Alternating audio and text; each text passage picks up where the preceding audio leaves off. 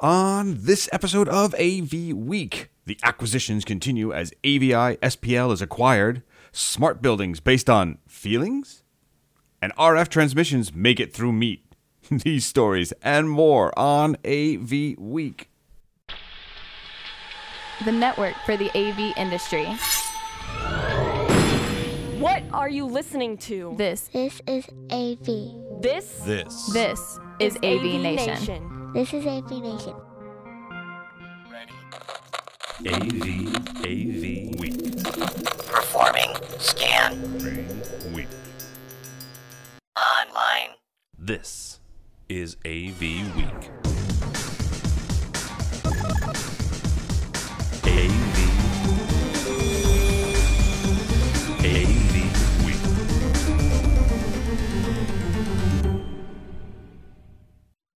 This is AV Week, episode 244 Acquisitions and Feeling, recorded April 29th, 2016.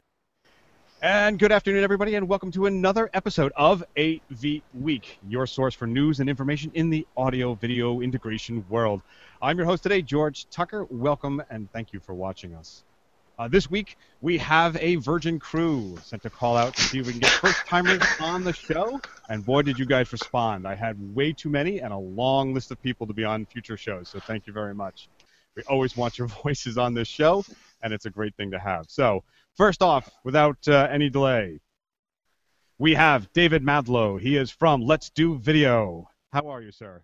Good. Thanks for having me. Mal- Maldo, by the way. Maldo, Maldo. Well, I am infamous for screwing up names, so there you go.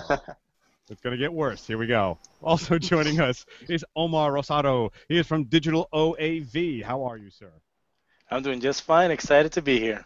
Okay, glad to have you on. And last but not least, we have Shai Moshi. He is from Communications Pros. How are you, sir? I'm doing very well, thanks. Thanks for having me, George. All right, all right. Well, thank you, gentlemen. All right, well, let's start this off because someone suggested that maybe for this time period, be- between now and, say, InfoComm 2016, we should be calling it Acquisition Week, not AV Week, because, of course, our first story is about AVI SPL being acquired by a venture capitalist firm. This, of course, comes to us from a fine folks at Commercial Integrator. Uh, HIG is a venture capitalist firm who owns a lot, a lot of stuff. Um, they, let's see, they own a lot of building, a lot of integration, a lot of distribution, a lot of media. Uh, so I'm going to start off with you, David.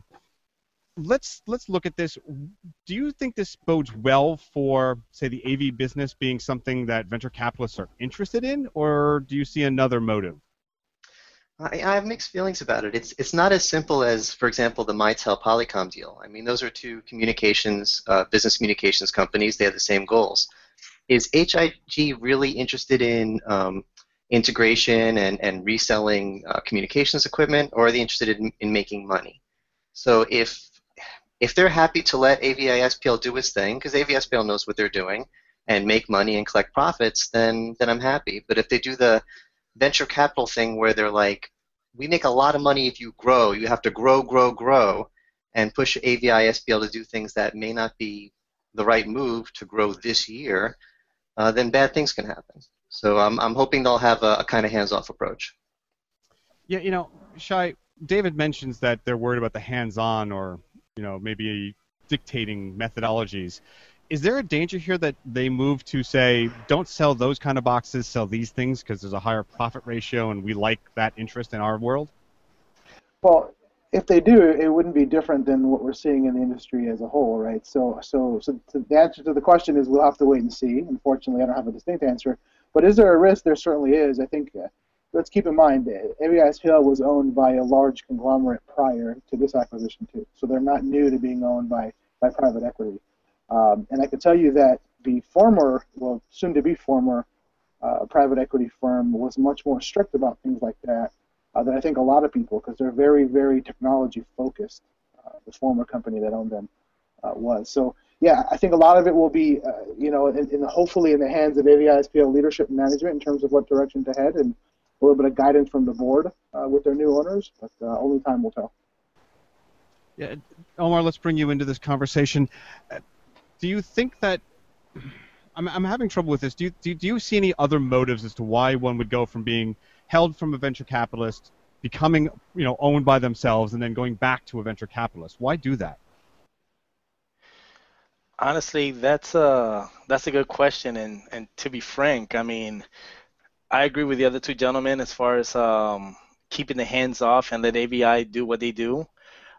But the strategy and the reason why they're they're going through this particular process and the ownership that's that's beyond my expertise to answer properly.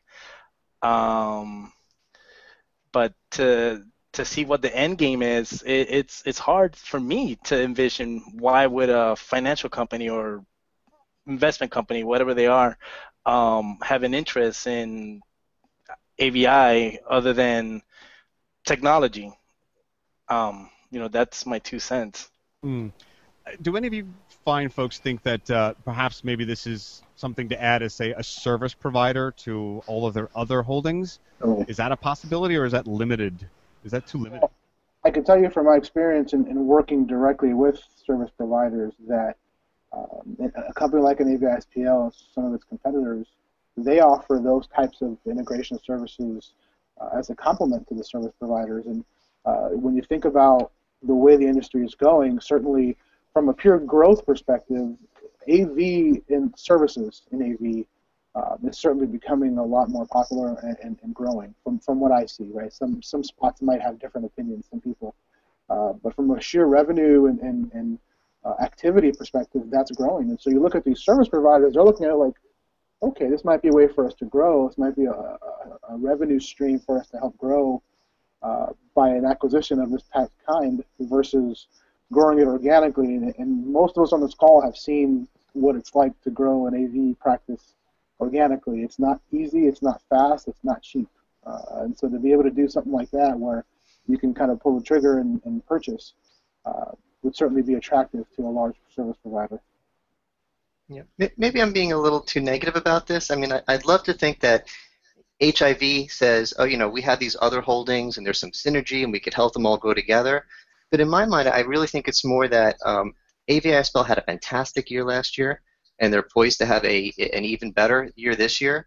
And it's these venture capital guys; they like to to jump on when it's happening like this, and now's the time to jump on. I really think it's, I think it's, it, and I'm, I hope I'm wrong, but I really think it's about making money quickly. Well, but there's the question then, because you know, audiovisual and integration has never been a high margin industry. I mean, yeah. we make money, but we're, our margins are not extraordinary. Not enough for say venture capitalists to be going after it. I mean, I know a number of venture capitalists who back say things like Twitter and Snapchat and all the host of things behind it that avoid hardware of any sort by anyone at any cost. And I find it interesting that an investment capital or venture capital group would be looking at someone who does basically hardware. Uh, well, you, think you hit it on the head. I think so. So the interesting part about what you said and what's happening right now with this story is any company willing to invest some dollars into an AVI SPL will be successful because if you look at purely from a global delivery and services support perspective, there aren't very many companies that can provide true global services and true global support. So a company with you know that's managing 19 billion dollars worth of capital, if they go out there and put a few bucks and now actually put some global support behind it, they'll be able to provide something very very few companies in the globe can provide with in terms of global support. So it sounds like a bit of a shifting sands for what the business model of many of our industry folks are like, huh? All right. Well, let's talking of shifting sands. Let's move on to something that we've been watching for a while. Um, not, you know, not something that is a shock, but Intel from our friends at Engadget.com talked to us about explaining their strategy for moving beyond the PC. So these guys are talking about, and the CEO of Intel is talking about the fact that they are not really designing their chips and their progress around a central sort of processing computer uh, but it's going to be about the cloud and about IoT in their words. And if you link through the story itself, there's a, article by the CEO listing out the five things he thinks are the tenets uh, of the growth. Uh, they claim that this is not about the uh, Moore's law sort of sort of sputtering out, and that they need to find other ways to make that efficiency happen. Uh, but they're really talking about us becoming again a centralized computer with thin clients rather than the sort of centralized model. Uh, David, I'm going to put this to you. Do you think that they have merit here? That that's really the way it's going, and will we all be, you know, uh, subscribing our services from Intel in the future? Yeah, I, I think uh, the model makes sense. An, an analogy, a, a, very apt analogy, I think. Uh, Logitech makes keyboards that go well with PCs. If people are buying less PCs and Logitech is smart enough to say, hey, well, what do we do? Where else can we sell our keyboards? So they made a keyboard for an iPad, and it was one of their hottest selling products. So Intel makes chips. If people are going to buy less PCs that their chips go into, they're going to look for other places to put those chips, and, and that makes perfect sense. And with the Internet of Things, eventually we could put chips in there. And, and one final thought on that, you said it's not about Moore's Law dying, and, and I read the, the article by the CEO. I agree. It's about Moore's Law continuing um, to the point where chips get so small and so cheap that we just put them in everything. So it's not yeah. just PCs. And, and the example I use, it's a bit of a silly example, but any guitarist knows that uh, these things disappear. and eventually, if a chip costs a penny and is the size of a, a head of a pin, and you have one in each of these, you say, Siri, where's my guitar pick? And Siri says, there's one in your pocket. And I think that's where Intel's going. Just put put the chips in everything. Isn't that like I think there's a uh, product that they call Tag. I think you can find your phone with it. exactly. Find, find, the tag. Omar, um, this changes our business model, though. We were speaking just previously with the story that you know we sell boxes and we sell an automation system, we sell interfaces, and the interfaces become almost disposable in this case, or almost transitory to the actual project. Do you see this changing the actual business model, and how would you handle that transition? Well, to handle the transition, transition, obviously we will have to learn more about it and you know train and educate ourselves. But um, definitely um, minimizing hardware um, is becoming a trend. I mean, I remember 10 years ago, and I'm kind of going back to AV. I remember having to install 10 pieces of equipment where now one piece of equipment does everything for you. So it is a trend of minimizing. Now, as far as chips for everything on the cloud, like the gentleman before hit on the head. I mean, you could put a chip on on everything now. Well, not now, but I, I guess that will be the direction how it changes the our, our industry, it's it's we'll we'll find out. Well, let me uh, Shai, Shai, let me ask you. First of all, you're muted, sir. I. There we go. Sorry. Uh, we can cut that out. All right, so Shai, let me ask you this. Omar and David all touched on the fact that, you know, yes, we can have things from anywhere. These pieces might just be mesh network and easily swappable where a lot of our margins in this business do come from is the fact that we do have dedicated manufacturers that provide us with those, right? So if we're part of a dealer network with the big three or four control system companies, that's where our margins are because we're dedicated to that and we can do volume and good margins. Here, our loyalty may not mean much. Yeah, uh, well, so it's an interesting uh, comparison. Uh, certainly, I think from a from a sheer volume perspective, is where a lot of that will get made up, right? Uh, especially kind of piggy tailing back on what was said a little bit earlier, and that is they'll eventually be everywhere. Uh, I mean, they're they're. Do any of us remember growing up having a, a chip in our refrigerator, where our refrigerator tells us everything we want and recipes and when our milk is ex- expired and when the chicken's going bad and I mean, so so the volume is growing. So from that perspective, I think the volume will be there, uh, if if not already there. Um, in terms of you know the benefits of, of being part of that type of a network, I, I think the benefits really are going to come from the ability to put all of these pieces together, regardless of how many chips, how frequent you need them, if it's in a guitar pick, if it's in a refrigerator, if it's in your drone, if it's eventually it'll be in our children. Uh, I don't know. Uh, one day, right? Wherever. Oh, hopefully not. you're not getting one in my in my kids, that's for sure. But uh, you know, wherever they go, I think ultimately having those expertise, uh, experts with the expertise to be able to understand the crux and the core and how it all works and how it all puts to come together. I think that's where the the money and the revenue will, will, will be. Uh, but do you see any end to say the loyalty of a single company? Will they really have to come to us? Will it be a buyer's market? Do you think in any difference? So take a look at, at so let's I, I equate it to any other product in our space, right? You, let's take video for example. I'm a video conferencing guy, right? Let's take video for example. It used to be just no, just 10 years ago. Uh, it was Cisco or Polycom, I mean, or Tandberg at the time. That's really all you had. Nowadays, there's probably 105 that I could name. Maybe not all 105 at once, right? But at least 15 that I can give you that, that are, are, are large and they sell a lot and they're out there often. And uh, so it's just a matter of, you know, will, will it be competitive? Absolutely. But what what's not today? Especially, you mentioned the term, George, a little while ago. You mentioned uh, Internet, Internet of Things uh, that they're talking about over at HP, etc. The Internet of Things whole mantra and whole model has allowed global consumers, global business people to have their choice of the best of the best. Oh, and by the way, I also will be able to read reviews from a hundred other people who used all these products and see what they feel and what they think about it. It's just the way of our world. There's no there's no other way around it. So just like everything else we'll be able to grow or decrease with this type of model, I think we're talking about the same scenario here. Hmm. All right, well, let's move on to the next story, which sort of touches on this idea of having all of that metricing available to us. We all know about smart buildings, but from the BBC, tomorrow's buildings smarter by design.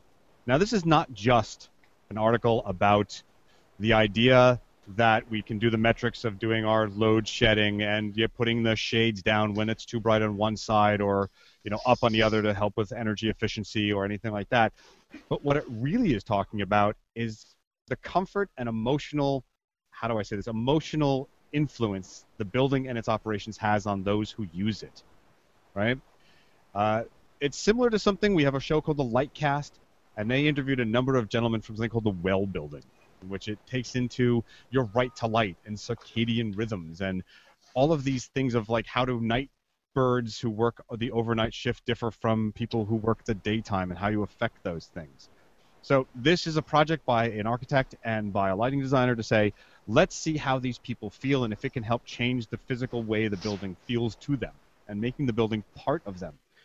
Um, Shai, you mentioned that uh, the the biohacking, putting the chips and the sensors into somebody. This sort of is one of those bridges that would say, yes, I want that to be there because it will read how I'm feeling and reacting and try to alter it. Do, do you see that as being part of what we're eventually going to be implementing? I mean, so, so first of all, this article is fascinating. This this whole idea behind what this architect is doing is is absolutely fascinating.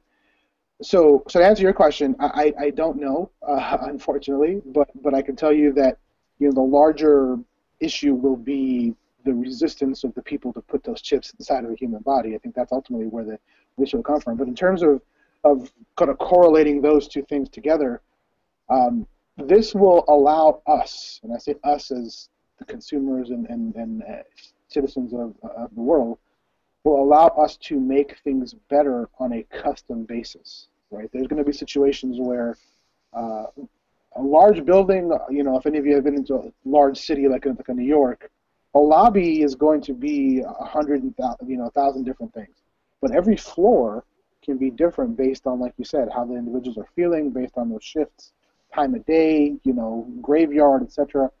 Um, so I think it's absolutely fascinating. But ultimately, I think before we get to the, the putting the chips in the people, I think the, the key card will probably be where it starts, uh, and that key card will somehow tie to you and be able to sort of you know give at least some at least Active Directory data, if not more, uh, moving forward. Uh, so I think before we get into the to the actual chip placement, uh, that's probably where we'll go first. Yeah, and there's an interesting article in Commercial Integrator uh, about uh, the people at Wetworks, Bodyworks, who have been doing that kind of stuff for a number of years. But uh, that aside, Omar, they talk about the sentiment cocoon, right? That, that's part of this article in which that's what they're really basing this on. My question to you is: We've dealt enough with our clients. Is this with their sort of, you know, I don't like the lights this way. No, I know you had these presets made for you, but now I feel differently is this a boon or a bust for us in saying that we have to then have systems that react to that kind of sentiment cocoon? I I mean I don't want to sound negative, but I think it's a bust. I mean I mean don't get me wrong, I, I believe that there may be uh, a purpose and maybe a, a somewhere where where where it fits well. Like I believe the article did mention like um like for hospitals or lobbies and stuff like that, unless I got articles Mm-hmm. confused.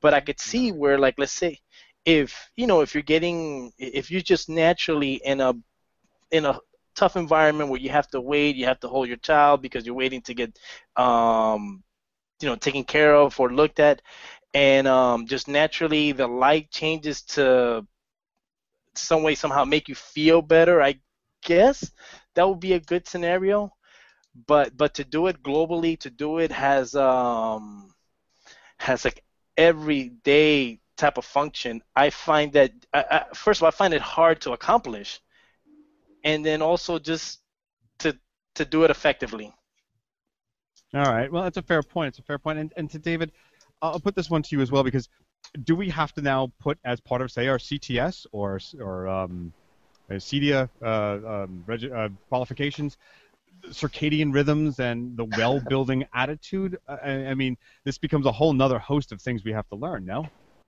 You know, I, I think it's important. I, um, I had mixed feelings about this article. On the one hand, I almost feel like this technology is it, it's going to be a little bit after the fact. If uh, and the way I understood it, there's panels or an app or something where you put in your mood.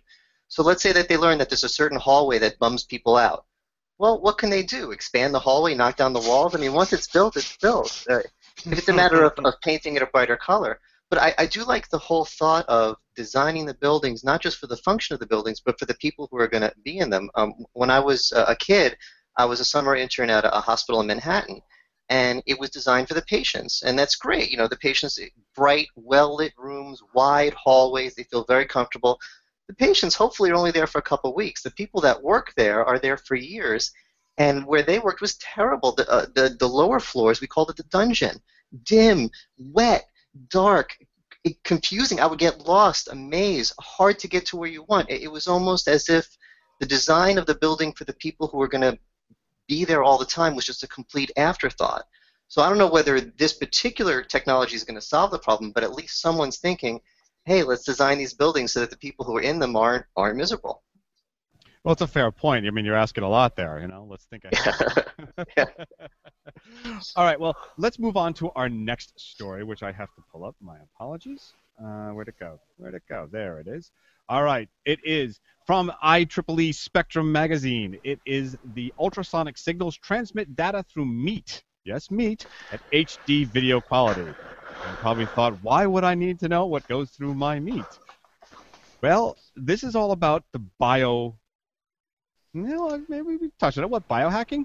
The biological transmitters, or things used in medical, surgery, or diagnosis.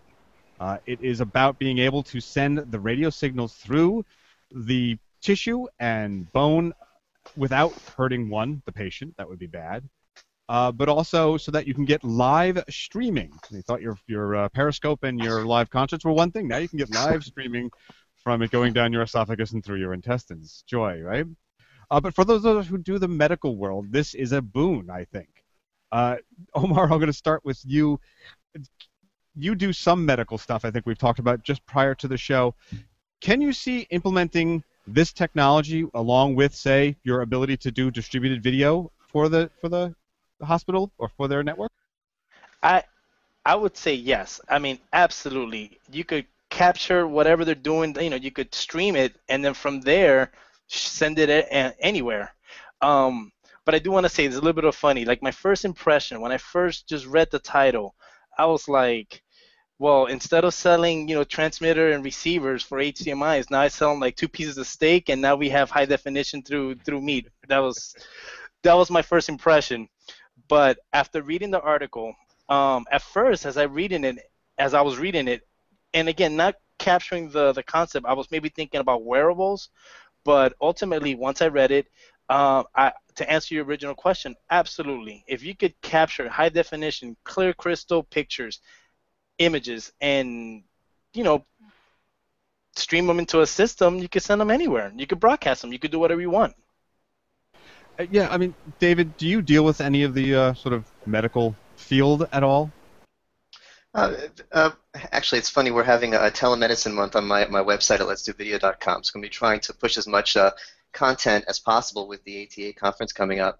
Um, it's not the focus of, of what I do, but I am very interested in it. And, and I definitely think there's an application for it. And, and it's funny, my, my reaction was the same reaction Omar had. It was a very clickbaity title. The, the, the first thing I had, we're going to replace our IP cables with Slim Jims. But, um, but I, I, I, do think there's, and immediately I thought of an application. I have a friend who um, has a bad hip. And when he was a kid, he had to have it replaced. And the replacement hips, they have a life of 10 years. Every 10 years, he has to have surgery. And whether the, the whether the old hip is bad or not, they have to do surgery, take it out, and put in a new one. And these hips have 10,000 flexes in them. So what if there was a sensor in them that was counting the flexes? And if he and when it comes to 10,000, through the meat of his body, they're able to transmit that data, and that way he only has to have it replaced when he needs it, as opposed to on a 10-year schedule whether he needs it or not. So there's definitely, despite the the humor in the title, there's definitely some real uses that'll save some people a lot of pain. Hmm, indeed. Shai, I'm going to ask you sort of the oddball question here of this one for an oddball article. Do you see uh, this technology extending out from, say, the medical biological? Do you see another use for this technology a- as it stands in that article? You know, believe it or not, I think it might have something to. So the only, the first thing that popped into my head is the last article we talked about. Right? We talked about putting those chips inside people. I certainly think those might be related to one another. Um, but I, so I actually had a different reaction to uh, when I initially opened the article than the other two gentlemen did. For, for me, it was more like, why the heck would I need that? Right? That was the, that was the first, first who would ever do that? And then I, the more I sat there and thought about it, and obviously read the article, I, so there's there's two different parts to this that are becoming that will be really innovative to the medical industry, particularly telemedicine. Number one the need for less bandwidth to do video is constantly getting lower and lower and lower, right? Now this, the, the, the need for more bandwidth is becoming less on, on the actual ability to get inside a human body or any, any body for that matter. So those two parts coming together will eventually really be able to, to, to re, reform almost the, the telemedicine industry uh, and the abilities to get certain things done, which I which I find fascinating. Um, I also find fascinating that the way uh, the way that, that that the medical field does this today, um, it's a very highly dangerous way uh, for for the body, right? And if you read the article, it talks about specifics. I'm not too concerned with the details, but the way, but the way that it has to penetrate, because our body is, is what 80% water, whatever the number is. Something so, like that, yes. So to get through not only the meat, but then all of the water and the salt within our bodies is really where the difficulty comes into place. And because we have to do that to get into the body, uh, the way that we trans uh, that we uh, uh, send out data and, and, signals is very very dangerous. This can enable us to do more at less of a harmful rate. I think that'll be the most staggering part about about the technology. Very cool. Yeah, no, it's very good points, and it's a very uh, it's a very interesting technology beyond its sort of bio creepy factor that, that they were sort of pushing. But all right, well, gentlemen, we have reached our limit of the show, and it's more stories to cover, and I would love to get your opinions. You guys have been fascinating. We'll definitely want to have you guys on again. So I want to thank you guys for being on. First off, David, tell them where they can find out more about you and Let's Do Video. Sure, you can check us out at letsdovideo.com. We're a vendor-neutral site covering business communications, team productivity, obviously a focus on video. Please check us out and uh, sign up. We have a free newsletter in case you um, miss anything. Thanks so much. And Omar, where can they find out more about you and Digital OAV? Well, you can follow us on Instagram and Twitter at Digital OAV. The website is www.digitaloav.com. Um, we're a small business to support small businesses, and um, you know, but we we do gigantic projects, and we're very proud, and um, you know, we're we're we're here to serve. Very cool. Thank you for being on. And Shai, thank you very much for being on. Where can they find out more about you and your company? Sure. Yeah. Well, me personally, you can always find me on LinkedIn. You got my first name and last name. Uh, the website is communicationspros.com. You can also email me directly at shai, S-H-A-I, at communicationspros.com. In case you don't know what we do, we are a video, UC, collaboration, and AV consultancy.